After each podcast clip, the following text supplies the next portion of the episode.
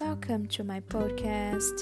Today I will do my first English podcast, and I want to invite you to open your Bible, the book of John, chapter 3, and verses 1 and 2.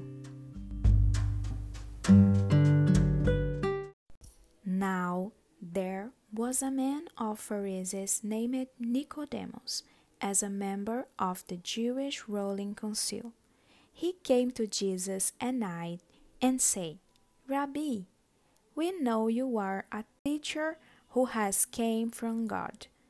For no one could perform the miraculous signs you are doing if God were not with him. Sometimes I think Nicodemus got a bad rap for coming to Jesus at night. People question his intentions and his bravery. However, I tend to see him as a man on a mission.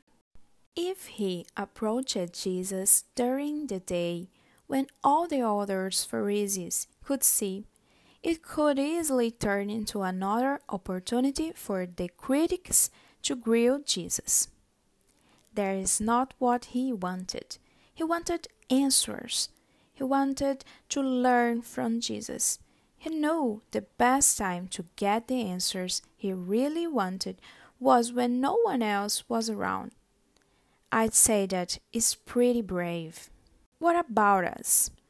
Do we seek out the best time and opportunity to meet with Jesus because we crave to know His will?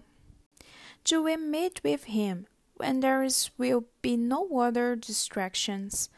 Sometimes there is hard, but is necessary in order for us to seek the answers He has for us.